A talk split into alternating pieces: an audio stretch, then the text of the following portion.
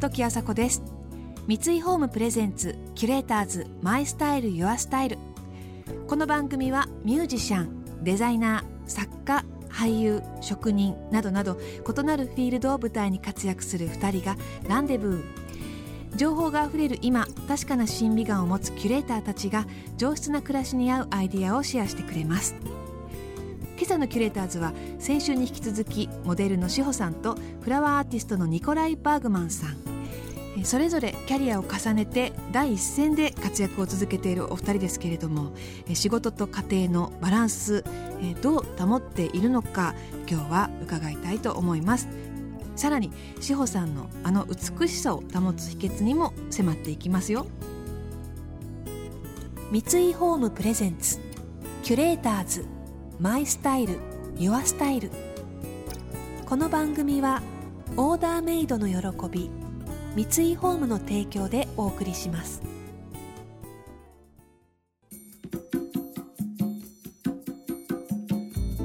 塩さんが長い素晴らしいキャリアをね、重ねてるんですけれども、なんかその途中のなんていうのそのやっぱり最初がこういう感じなんだけど今現在はこういうふうに変わってきたとかどういうふうにこう自分の中で変わってきたんですか？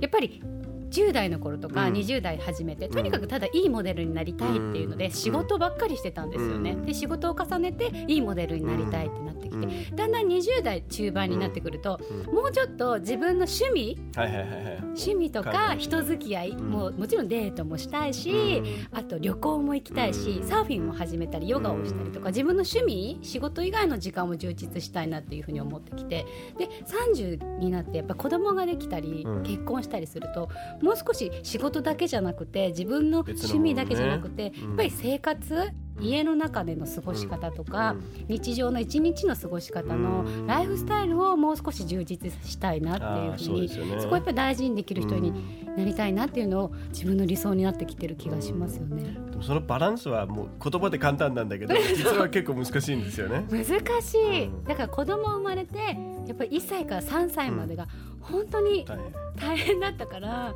夫婦のもう喧嘩がすごい多かったし、うん、子供に対しても子供が情緒不安定になっちゃったりとか、うん、仕事に対しても焦りがあったから。でも3歳超えると少し余裕ができて、うん、今4歳になったんですけど、この1年でだいぶバランスがあ取れてるね。取れてきました。でも私やっぱりその今言ってああそうですねと思うのはやっぱりそのまあ多分男性と女性のちょっと違うのは、うん、その私がずっとこう走って走って走って走って走ってっていう感じで、うん、あんまりその家族も大事だしいろいろそのバランスも大事っていうの分かった上けど形しない。なんだけどそこがやっぱ奥さんのそのいいところでいろいろこう何さっき言ったのはまあ喧嘩なんだけど喧嘩が勉強になって何良くなるようにっていうのはよく思いますけれども。あ喧嘩するだけじゃなくてね。そうそうそう。良くなるための喧嘩だと。そうですね。あこういう家族でこういうふうにしたらもっといいふうになるとか、うん、そうやっぱり考え始まりますよね、うん、うちの向こうも今7歳なので、うん、週末はなんだかパパなんだかかんだらっていうのは言いますから そのそうそうそのプレッシャーもありますからね。そこがそのバランスになるまではちょっと大変ですよね。大変ですよ、ね、そこも結構私が感じてますね。大変だった、そうですね。怒られた、いっぱい。そそういうのは結構ありますね最初はね。今は結構ね。私もよく怒ってた、今は結構ね、まあ、いいバランスは取れてます、ね、やっぱその子供やっぱり難しいからねそれでも難しい。そう。思い通りにいかないですもんね子供って。なので多分同じ。同じですね私たち。いい時になってますね。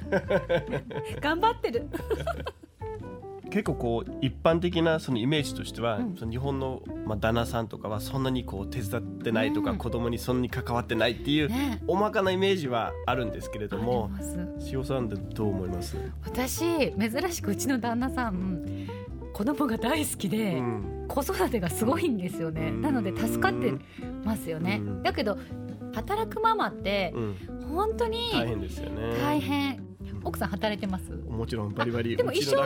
一緒ですよねそういえば。あの同じぐらいバリバリで。でもやっぱり塩さんが言うそのねバランスでね。でも仕事した後にご飯作るのがすごい大変なんですよ。そうですね。そこがね。片付けるのも本当に。やり事がいっぱいあるね。でもそこは逆に私がその、まあ、変な話でラッキーのはもうデンマークではもう普通にやっぱりこう私子供のところから普通に例えばテーブル片付けだったり、うん。何々一緒にやるっていうのは全然普通ですからね。そこはこう要はママがやる仕事ではなくて、そこはもう家族としてをあのお父さんが「はい、うん。ありがとうございます」ってこうテーブルでいるわけじゃないのでもう一緒にこう片付けるっていう。でもそれは普通になってるんですよ逆にやらないとおかしいんですよ。そこは自分がねデンマークでそういうふうにしてだったって今現在なんかね。良かったなって思いますけどますよね。ねそういう影響あるかな家庭私円満の秘訣家庭円満の秘訣。だと思う、キュレーターズ。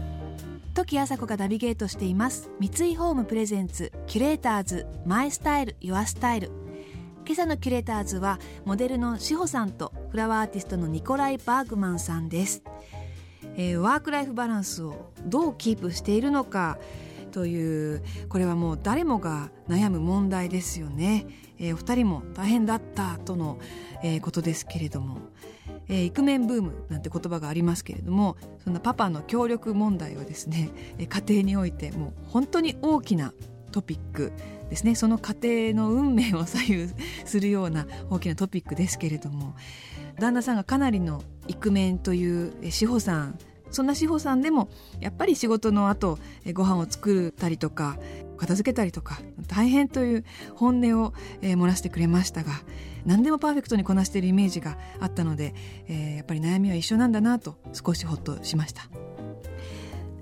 さあ仕事も家庭も共に充実しているお二人ですがえー常にいい状態でいるために欠かせないことがあるそうです。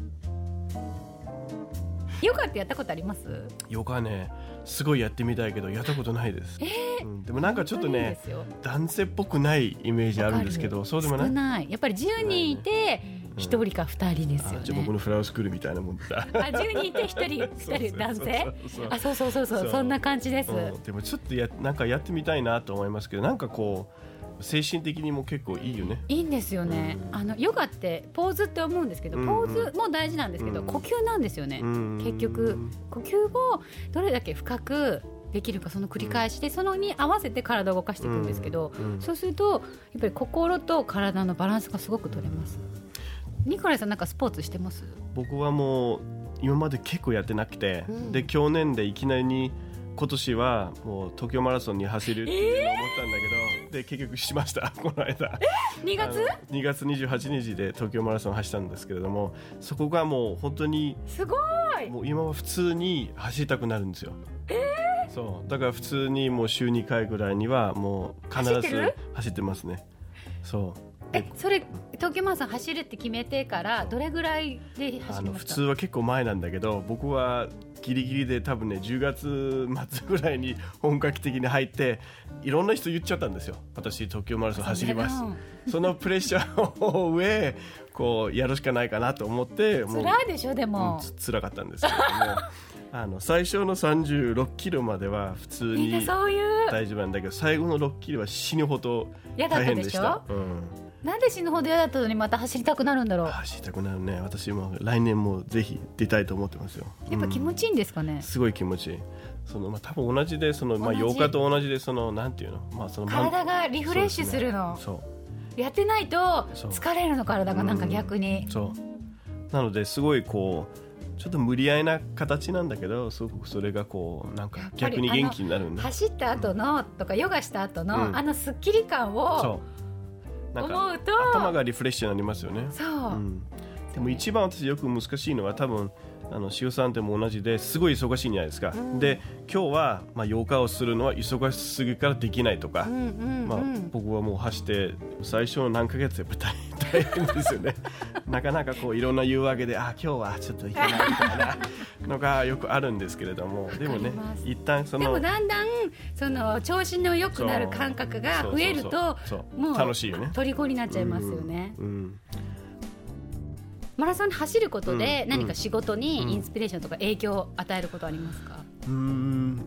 個人的にはやっぱりすごくこうなんていうの？正直自分の中でできないと思ったんですけれども、うん。要はやるがやりますやりますやりますだけどでもそれができたっていうのはやっぱりすごくあじゃあもっといろいろチャレンジしてみたいなっては思いますね。なる。でも精神的にやっぱ鍛えられるんですよね、うん。体を鍛えるってヨガもマラソンも。自分が鍛わると、やっぱり精神的にも強くなるしそうそうそれがやっぱり仕事につながりますよね。してくる。そう。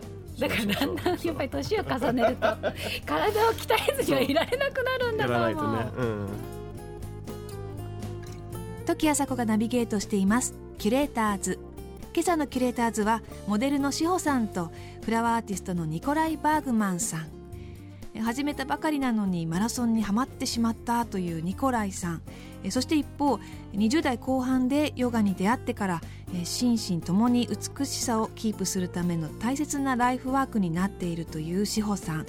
今年1月には10年以上にわたり日課として続けているヨガをレクチャーするブック &DVD 第2弾「シホラブズヨガおうちヨガ」も発売されました。しなやかボディをキープし続ける志保さんのえヨガメソッドが紹介されています。そんな志保さん以前からナチュラルな美しさで、え女性たちが誰もが憧れる存在ですけれども年を重ねても変わらないそのヘルシーボディの秘訣は食べ物にもあるようです。塩さんってまあ食べ物はうん、どういうふうにこう考えてるんですか？本当にあの食べ物で体つきが変わるっていうのを最近すごく感じてるので、うん。できるだけ朝はフレッシュなもの生のフルーツとか？フルーツと、うん。あと生野菜とか、うん新鮮なものを取るようにしたりとか、うん。あと旬のものうん。やっぱりこの季節のものをうん。取るとやっぱり元気になるので、うん。旬のものを取ったりとかあとはお肉ではなく魚をすごく食べますね。に、うん。うん。やっぱりお肉食べると消化にもエネルギーを使ったりうん。あと体が硬くなる、うんうん。なので硬くなりますね。あのヨガをしてると、はいはいはい。あとやっぱ脂肪分が油がお腹につくっていうかあと内臓脂肪がつくんですよね、うん。で魚を食べてるとうん。やっぱり体がすごく軽くてうん。調子がいいんですよね。なので魚をまあすごく中心に食べてますねでそれであの旦那さんと一緒にとかうん。家族で食べるときに別のもので食べれるの？うちはだからあの例えば朝ごはんは彼はチキンサラダだったりするけど、うん私はマンゴーとかフルーツのサラダだったりとか。聞いたことある話なお家もそう？そうですね。どっちかで言うとねみんな違うの。ですね。で娘は葉っぱの野菜は食べないから、うん。シリアルだったりおにぎりだったりとか、うんうん。それぞれが食べるものがうん違うんですよね。ね。だからいろんなものを作ってそれぞれが食べるお皿のバラバランスが違うって感じですよね、減っていくバランスが。そこも一つのチャレンジですよね。ママとしていろんなもの作らないといけない。作らないといけない。そうそうそう。キュレーターズ。時あさこがナビゲートしてきました。三井ホームプレゼンツ。キュレーターズ。マイスタイル。ユアスタイル。今朝のキュレーターズはモデルの志保さんとフラワーアーティストのニコライ・バーグマンさんでした、えースポーツのお話になりましたね。あの体を鍛える。